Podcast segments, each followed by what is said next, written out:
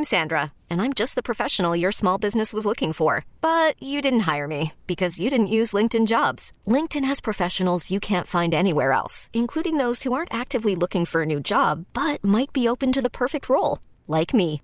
In a given month, over 70% of LinkedIn users don't visit other leading job sites. So if you're not looking on LinkedIn, you'll miss out on great candidates like Sandra. Start hiring professionals like a professional. Post your free job on LinkedIn.com slash recommend today. We really need new phones. T-Mobile will cover the cost of four amazing new iPhone 15s, and each line is only $25 a month. New iPhone 15s? Only at T-Mobile get four iPhone 15s on us and four lines for 25 bucks per line per month with eligible trade-in when you switch. Minimum of four lines for $25 per line per month with auto pay discount using debit or bank account. $5 more per line without auto pay, plus taxes and fees. Phone fee at 24 monthly bill credits for all well qualified customers. Contact us before canceling account to continue bill credits or credit stop and balance on required finance agreement due. $35 per line connection charge apply. Ctmobile.com. Good morning. It is nine minutes past seven o'clock on a Sunday morning. 30 degrees outside, a little cloudy, a little icy. Dr. David Hilden of Hennepin Healthcare on our line to start this week's edition of Healthy Matters. Good morning, Doctor. Good morning, Susie. Yeah, indeed, it's a wintry morning this morning. I, I was in Pittsburgh this week, and I came home to this, and wow, you know, fall's over, I guess, isn't it? It doesn't take long in Minnesota to switch seasons. I kind of like it though. You don't mind? No, I really don't. You know, I love our seasons. Fall is my favorite, though. You know, it's just been a, it's been a beautiful fall. Actually, a little It bit warm. It has. has been a little bit warm, but you know, I just love the leaves falling and getting to put on a sweatshirt, and so I don't mind though. Winter, bring it on. Okay. I can handle it. Good. Get your cross country skis out. You have to embrace it. You, you do have to embrace it. And today we're going to have a great show. Um, I've got one of my longest uh, colleagues uh, at Hennepin Healthcare, Dr. Charlie Resnikoff, on the show today, and we're going to talk about addictions. Specifically, we're going to talk about alcohol addiction, but it could be other things as well. Um, and if I could, I'm going to jump right in the show this morning because I want to get to some of the topics I have to talk about with Charlie. Um, first of all, Charlie, let me welcome you back to the show. I know you're on the line. Charlie there?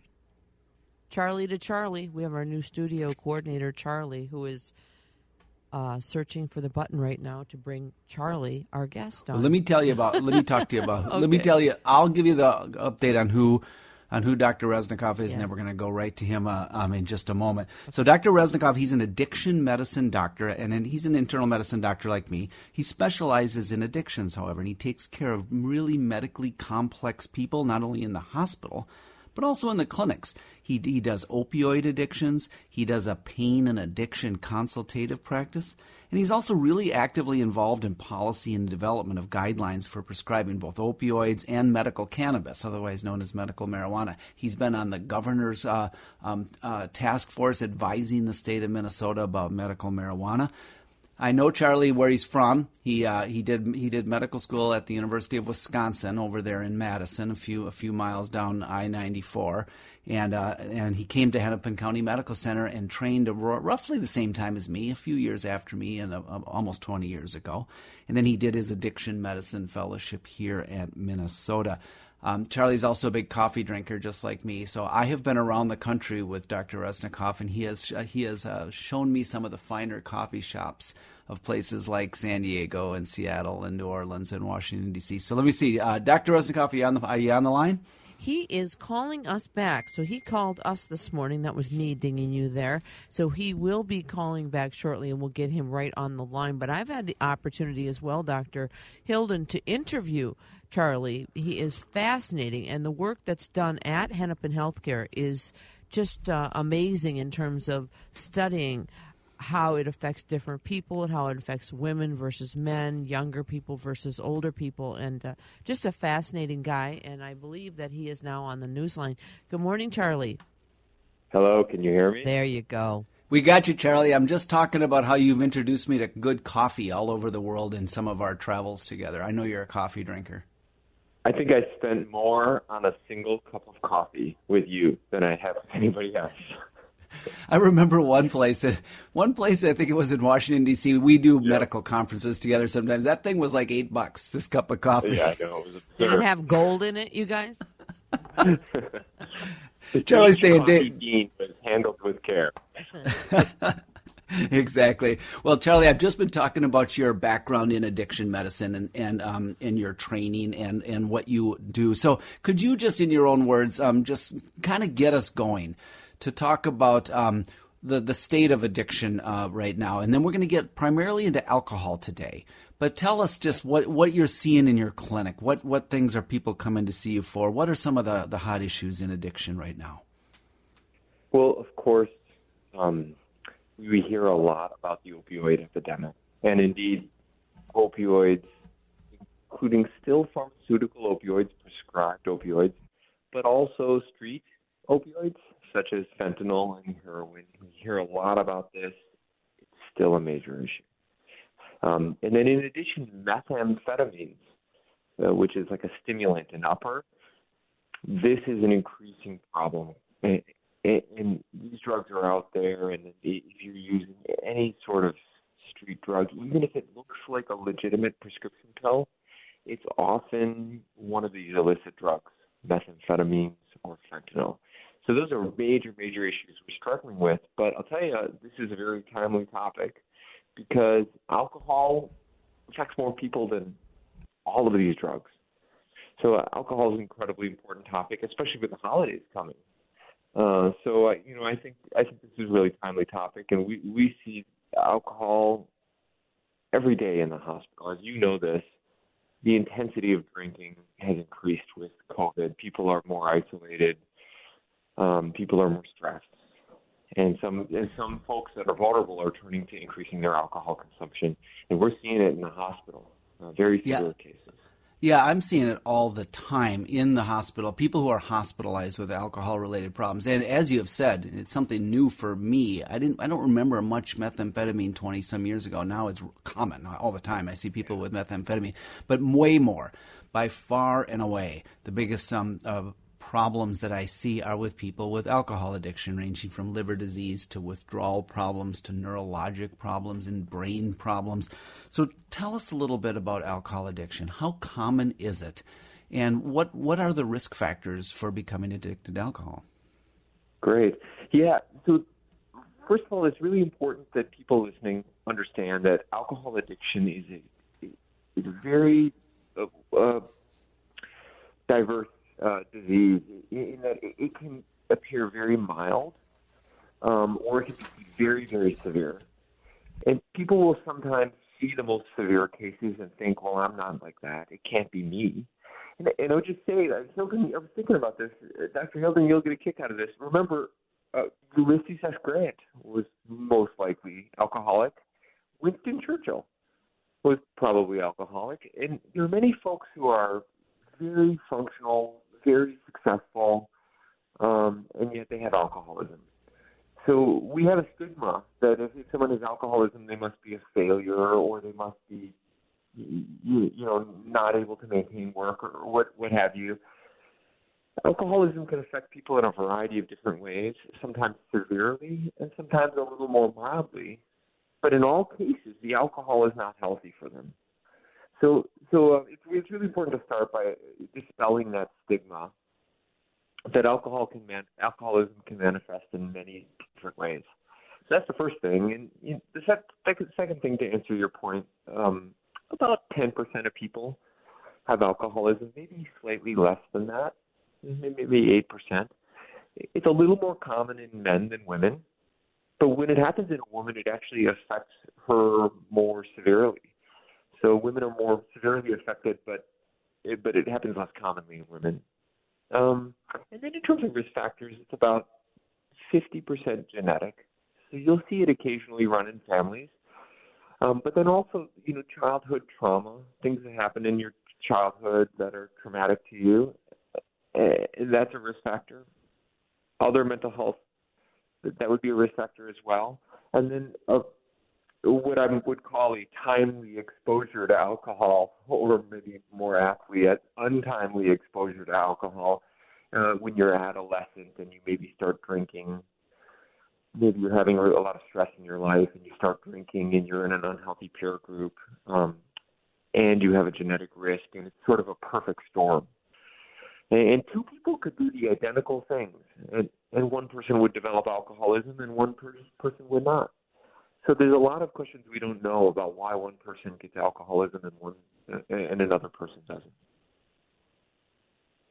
We're talking to Dr. Charlie Resnikoff about addiction, specifically alcohol, and we welcome your calls and texts. And I think, Susie, it might be time to take a break. And when I do come back from the break, I'm going to ask you, Charlie, about you know how can people get help and how can they identify if the drinking they're doing might be a problem. All right, it is 18 minutes past 7 o'clock on Healthy Matters on a Sunday morning, 651 461 9226. That is the text line. That is also a line you can call if you have a question that you'd like to ask Dr. Hilden or our guest, Dr. Charles Resnikoff, as well. We'll be back right after this on News Talk 830 WCCO. It is Healthy Matters, Hennepin Healthcare's Healthy Matters on WCCO. And we're back. It's Healthy Matters at 721 on a Sunday morning. Dr. David Hilden from Hennepin Healthcare, the host, the co-host of this show, Dr. Charles Resnikoff, is our guest. He is an addiction doctor and internist who takes care of medically complex hospital patients. Can I just say, Dr. Hilden, we have a couple of text questions coming in. This one is uh, the $64 million question, Dr. Resnikoff. Um, my nephew has struggled for years and years and ended up in the hospital a few times with pancreatic problems. How can someone who knows that it is bad for them continue to drink? Yeah, that's a great question. um, and am I coming through more clearly? Yes, sir, you are. Okay, great. Um, well, in fact, continuing to drink despite it causing harm is part of the definition of alcoholism. And and the harm that alcohol may cause may be financial or interpersonal or occupational, like you may lose your job, or it may be your health. And all of those harms occur from alcohol, and, and people with alcoholism continue despite those harms. And it's that's sort of one of the hallmarks of alcoholism. Um, it's, it's, it's quite challenging. It's very hard as a loved one to see someone struggle like that. I think the main message that I would send someone with a loved one who's seeing seeing their family member suffer like this is to continue to love them, um, be be there for them, um, express concern, but do it in a way that helps that allows the person to maintain their dignity. Um, it, and then also ideally to make sure that the docs treating this person have done everything they can do using all the most recent techniques to help the person moderate or stop their drinking. Ideally, stop their drinking in that case. All right. Thank you for that. Dr. Hilden, do you want to jump in?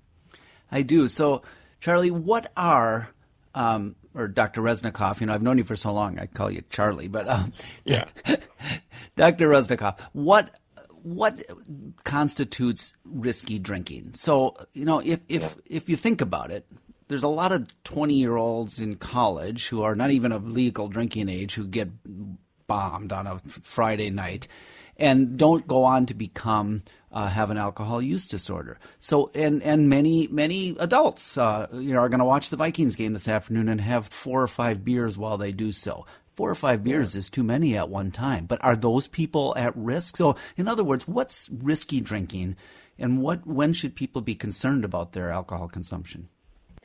Yeah, great question. In, in fact, um, I mentioned earlier that alcoholism can be different for lots of different people. And in fact, many of us, when we look back at our college years or our young adulthood, was boy, that 15 month period was was dangerous. I mean, I was kind of lucky nothing worse happened. You know, we might say that about ourselves. Um, we may have actually met criteria of having mild alcohol use disorder when we were a young adult, And most of us get through that okay. And some of us really have a bad consequence from it. And um, but to your question, um, there are established limits for risky drinking.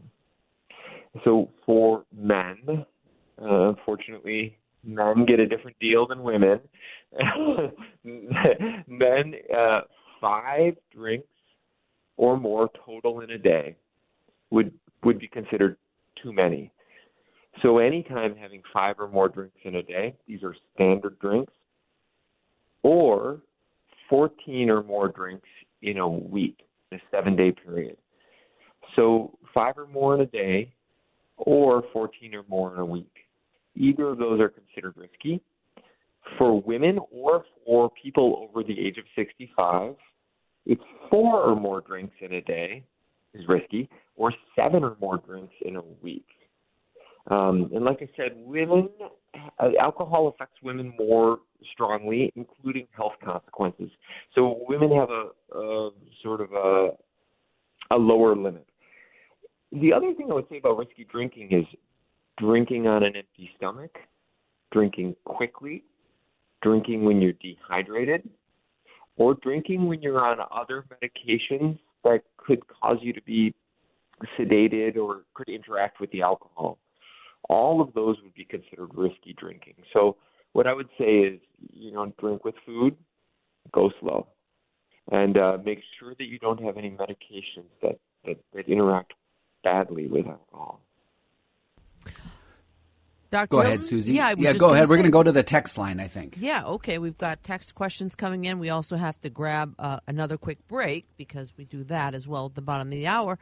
Um, couple people are. One person writes in, "My stepson was born with fetal alcohol syndrome. Can you talk about that and any treatment for that?" And we'll have you answer that question, and then maybe get to a, a weather break.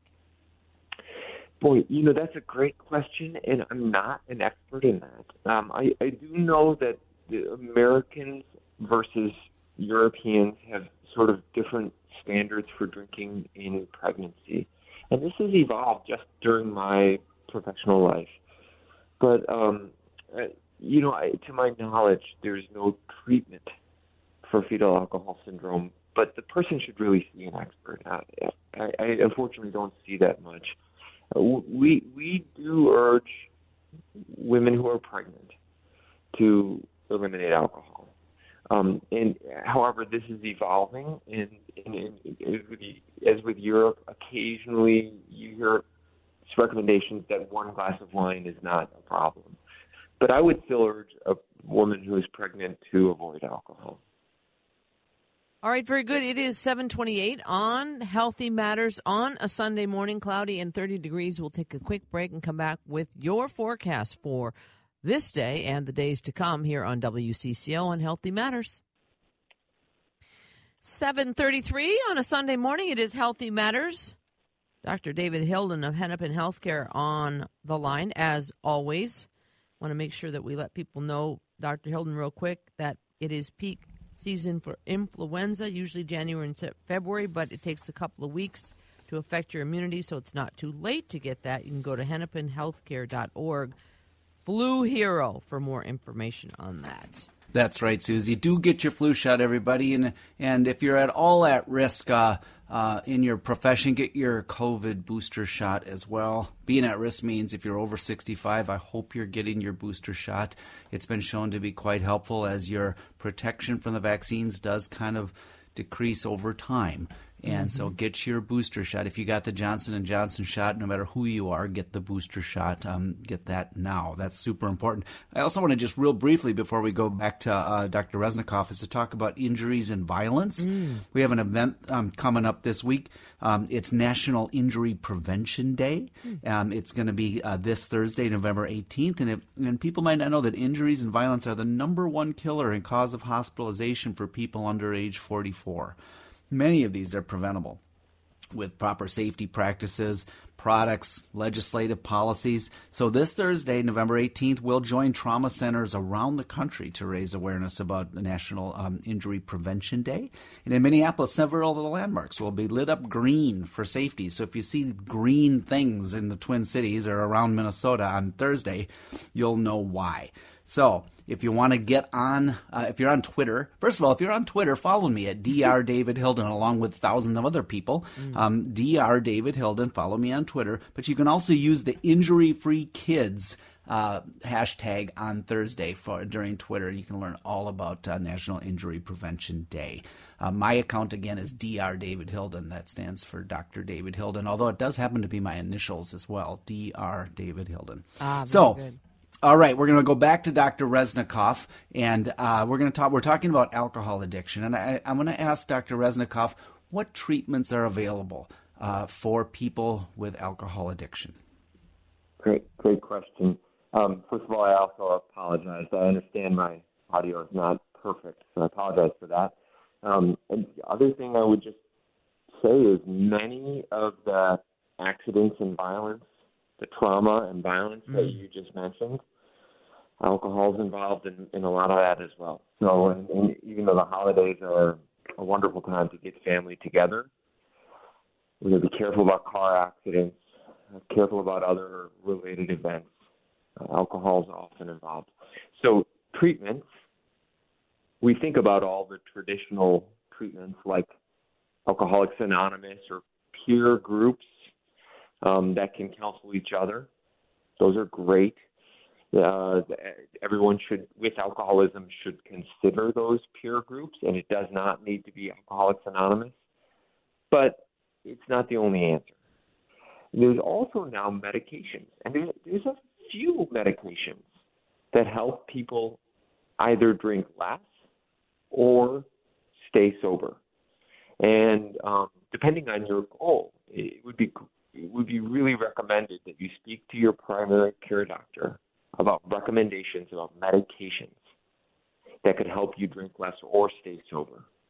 Um, those medications, I've, I've, I, I prescribe those, and many people have wonderful results from those medications. And then beyond that, there's other forms of treatment.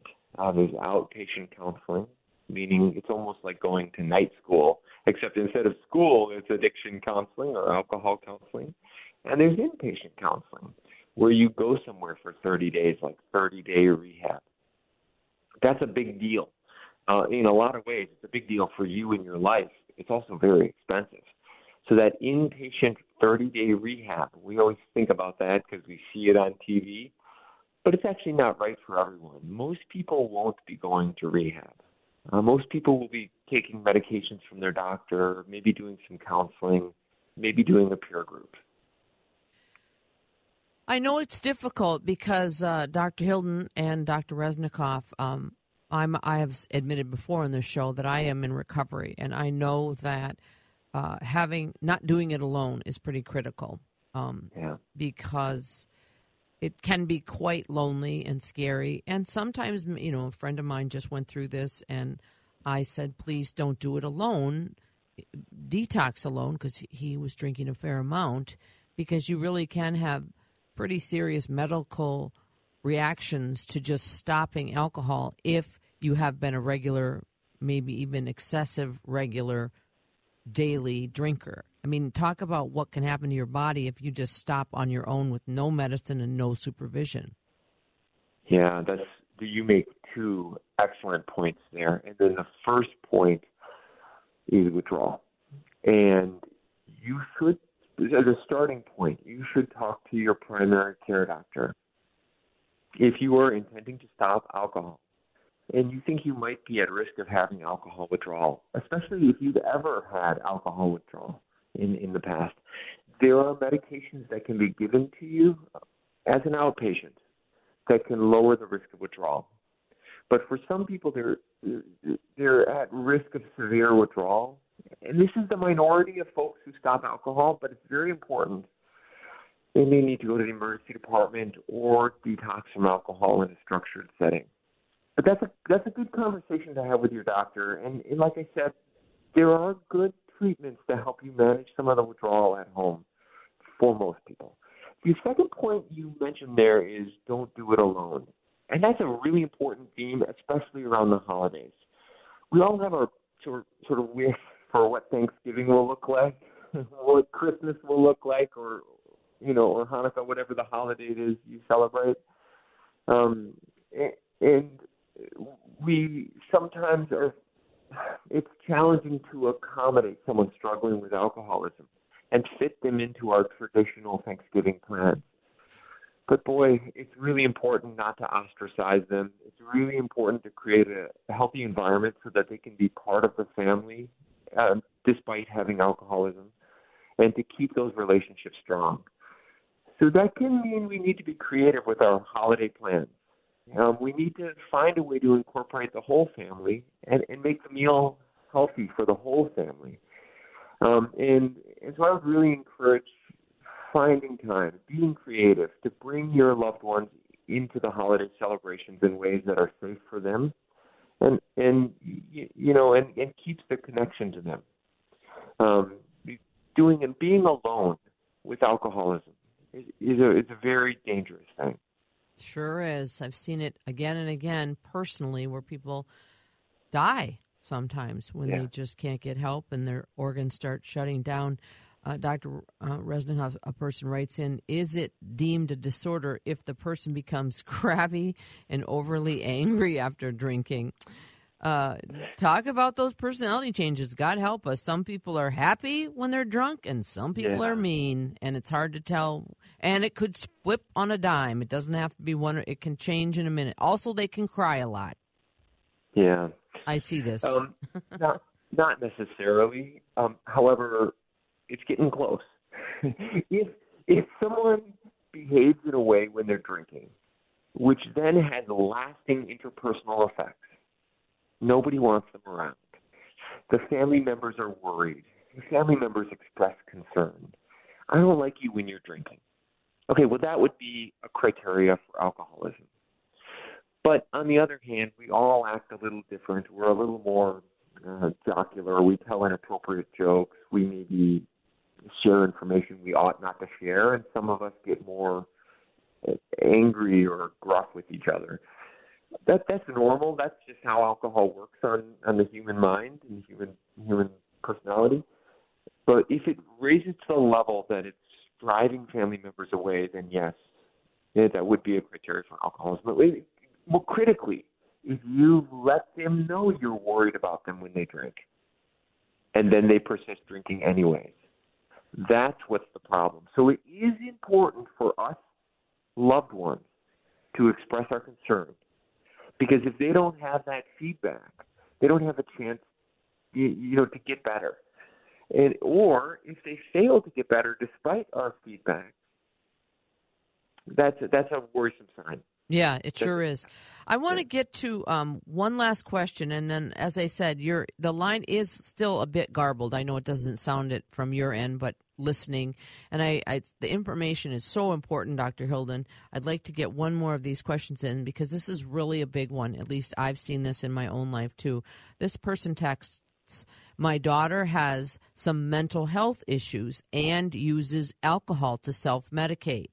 Um, she's in her mid 20s not sure about her legal medications. Um, I just, that's so, such a common problem where someone has a al- um, alcoholism disorder and depression or anxiety or bipolar or something that they're battling both, and the alcohol helps calm them down or shut the voices down or make them feel better. Are they an alcoholic or are they, you know what I mean? It's very complicated, isn't it, when you have those two things going on? having a mental health disorder is a very important risk factor for alcoholism. And treating the mental health disorder is critical to helping the person become sober. So, someone saying they're anxious and they drink for their anxiety is not a reason they don't have alcoholism. It, it may, in fact, be a risk factor that they do and and you can't help the person with their alcoholism unless you also help them with their anxiety. So they go they go hand in hand. Yeah, Dr. Hilden. Really, they do. Charlie, thank you so much for being on the show with us this morning. Dr. Resnikoff is an addiction medicine specialist. And I do have to say that around Hennepin Healthcare and around the state of Minnesota, and even nationally. He's testified before the United States Senate before on issues of addiction. Charlie is a, is a, simply a gem for our state, and even though we stole him from Wisconsin. And so I want to thank you for being on the show. If you need help, with your addictions. Um, as Susie said, please don't do it alone. There is help for you. You can check us out at hennepinhealthcare.org and you can look up our addiction services, which are robust. We have an incredible addiction program at Hennepin, largely due to the leadership of Dr. Gavin Bart and Dr. Charlie Resnikoff, who is on with us today. So, Charlie, thanks for being on the show today. Thank you. Good stuff, Charlie. Dr. Hilden, we'll take a quick break here, but I want to go out of this break with a little last note on the text line saying, Susie with outpatient treatment and AA, making sober friends and doing things with sober friends. I have nearly 36 years of sobriety. That's Jerry P. in Coon Rapids. Yeah, Jerry, huh? Way to go, Jerry, and thanks for thanks for that note. Congratulations, go you. All right. We'll take a quick break. Be back with your text and calls at 651-461-9226. That's the text line or the line to call in 651-461-9226. 750 on a Sunday morning, 30 degrees outside, some snow out there, so do be careful you don't want to slip and fall and end up in the emergency room. But if you do, Hennepin Healthcare is the place to go. Dr. David Hilden on our newsline. Uh, Dr. Hilden, before we run out of time, uh, I want to talk about a number of text questions coming in about COVID, particularly, and the holidays. I know we've talked about it, but I think as we near Thanksgiving, there are truly some genuine questions about who you should be around, how you should be around them, you know, maybe you haven't seen your family for some time, so maybe they're newer family members. What would be your best advice to people about the holidays, particularly Thanksgiving as it's so close? Right, it's on everybody's mind, isn't it? And and my my my take on it is that it's about your personal risk tolerance. I think we're getting to the point and probably will be here for the next few years But what is what is your risk tolerance? And I think that for most of us, the benefits of doing some of our our usual gatherings probably outweigh the risk. Keep in mind that nothing's ever going to be risk free. And yet, you know, driving your car isn't risk free. We know that there's a chance we could get in a car accident and can be seriously injured, but we willingly accept that risk because the benefit of getting from point A to point B outweighs that risk. It's going to be that way with COVID, I think, probably for the foreseeable future we're not going to turn off the lights on, on COVID just one day and everything's going to be back to the way it used to be. So I think that if you take necessary or reasonable precautions, that you should go back to doing some of your things like Thanksgiving or Christmas or Hanukkah or Kwanzaa or whatever gatherings you're doing. I would go ahead and do those. But what are those reasonable precautions? They are get your vaccine. I think that that is the number one thing to make uh, to reduce your risk. And if you haven't if not all your family is vaccinated, I would strongly encourage them to. Um, you can wear masks if you're at particularly high risk, but but you maybe don't even need to do that. If everybody's vaccinated and you're having a nice Thanksgiving dinner, I think that that's going to be okay. Uh, if you're doing lots of international travel uh, or travel at all, when you come back, get a test so that you can reassure your family and friends that you don't have COVID. And if and if you do have COVID or if you're feeling sick, stay home. You're going to have to miss the gathering this year. But I think there are things you can do to reduce your risk and then go ahead with your life. You want to maybe you want to go to a concert, maybe you want to go to a show at the Guthrie, or maybe you want to go to your kids' choir concert. I think those things are okay. The more people are vaccinated, the more people are masking, the better and most venues are actually requiring vaccination. Um, I was just saying, I was in Pittsburgh. They're requiring vaccinations to go to a concert there too. That's a nationwide phenomenon. So go to places that require vaccinations, wear your masks, and you can go to concerts and plays and things like that as well. I was at Target, and I am noticing more and more people, even Cub, are wearing their masks again, just because. I mean, it doesn't. You know what I mean? It's like become sort of like, well, we're in this little uh, heightened time I'm going to put mine on. I'm vaccinated. I'm got. I'm getting my booster next week. But just to be safe, I'm just going to wear it in a public setting like that. Now, I think I don't have to, sense. but yeah, you know what I mean. You just sort of in other cultures, I think in other nations, people do wear their masks sometimes for pollution or what have you. But it may just have to become something if you want to protect yourself to wear it. Not everybody will, like Americans. You know, we want to do our own thing. Exactly. It's not that it, for me. It's not the end of the world to just put the thing on when I'm going into the grocery store mm. uh, or the Target store. If you don't have it with you, I also don't think we need to shame each other about not having it. So it just you know kind of do your best, and and it's all about risk reduction. It's not about making things perfectly safe. and I think we can get through this together if we do. You're right about other about other cultures. I was in Bangkok once about three years ago, and half the people on the train had masks on, and this was pre-COVID. Right. It's just sort of a community good, and other cultures are a little bit more uh, comfortable with that than we are. Well, it has been a pleasure and an honor as always. I I'm a little sad that Dr. Resnikoff's phone line wasn't better because I mean I hope we got good information out there. But boy, oh boy, he is just a genius and a gift, you know, for us here in Minnesota to have such expertise right under our nose. I agree with you, Susie. Thanks to Dr. Resnikoff. And, and if you need to get a hold of him or any of us at Hennepin, hennepinhealthcare.org. Very good. Have a great week, and we'll talk to you next week. T-Mobile has invested billions to light up America's largest 5G network from big cities to small towns, including right here in yours. And great coverage is just the beginning. Right now, families and small businesses can save up to 20% versus AT&T and Verizon when they switch. Visit your local T-Mobile store today.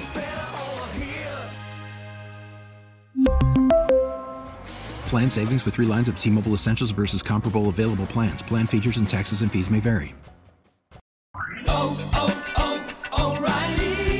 Protect your vehicle's engine with a full synthetic oil change and save with Mobil 1 at O'Reilly Auto Parts. Purchase five quarts of Mobil 1 full synthetic motor oil and receive a $10 O'Reilly gift card after rebate. See store for details. With your Mobil 1 purchase, you'll also receive two times points during O Rewards Bonus Points Month at O'Reilly Auto Parts. Oh, oh, oh, O'Reilly Auto Parts.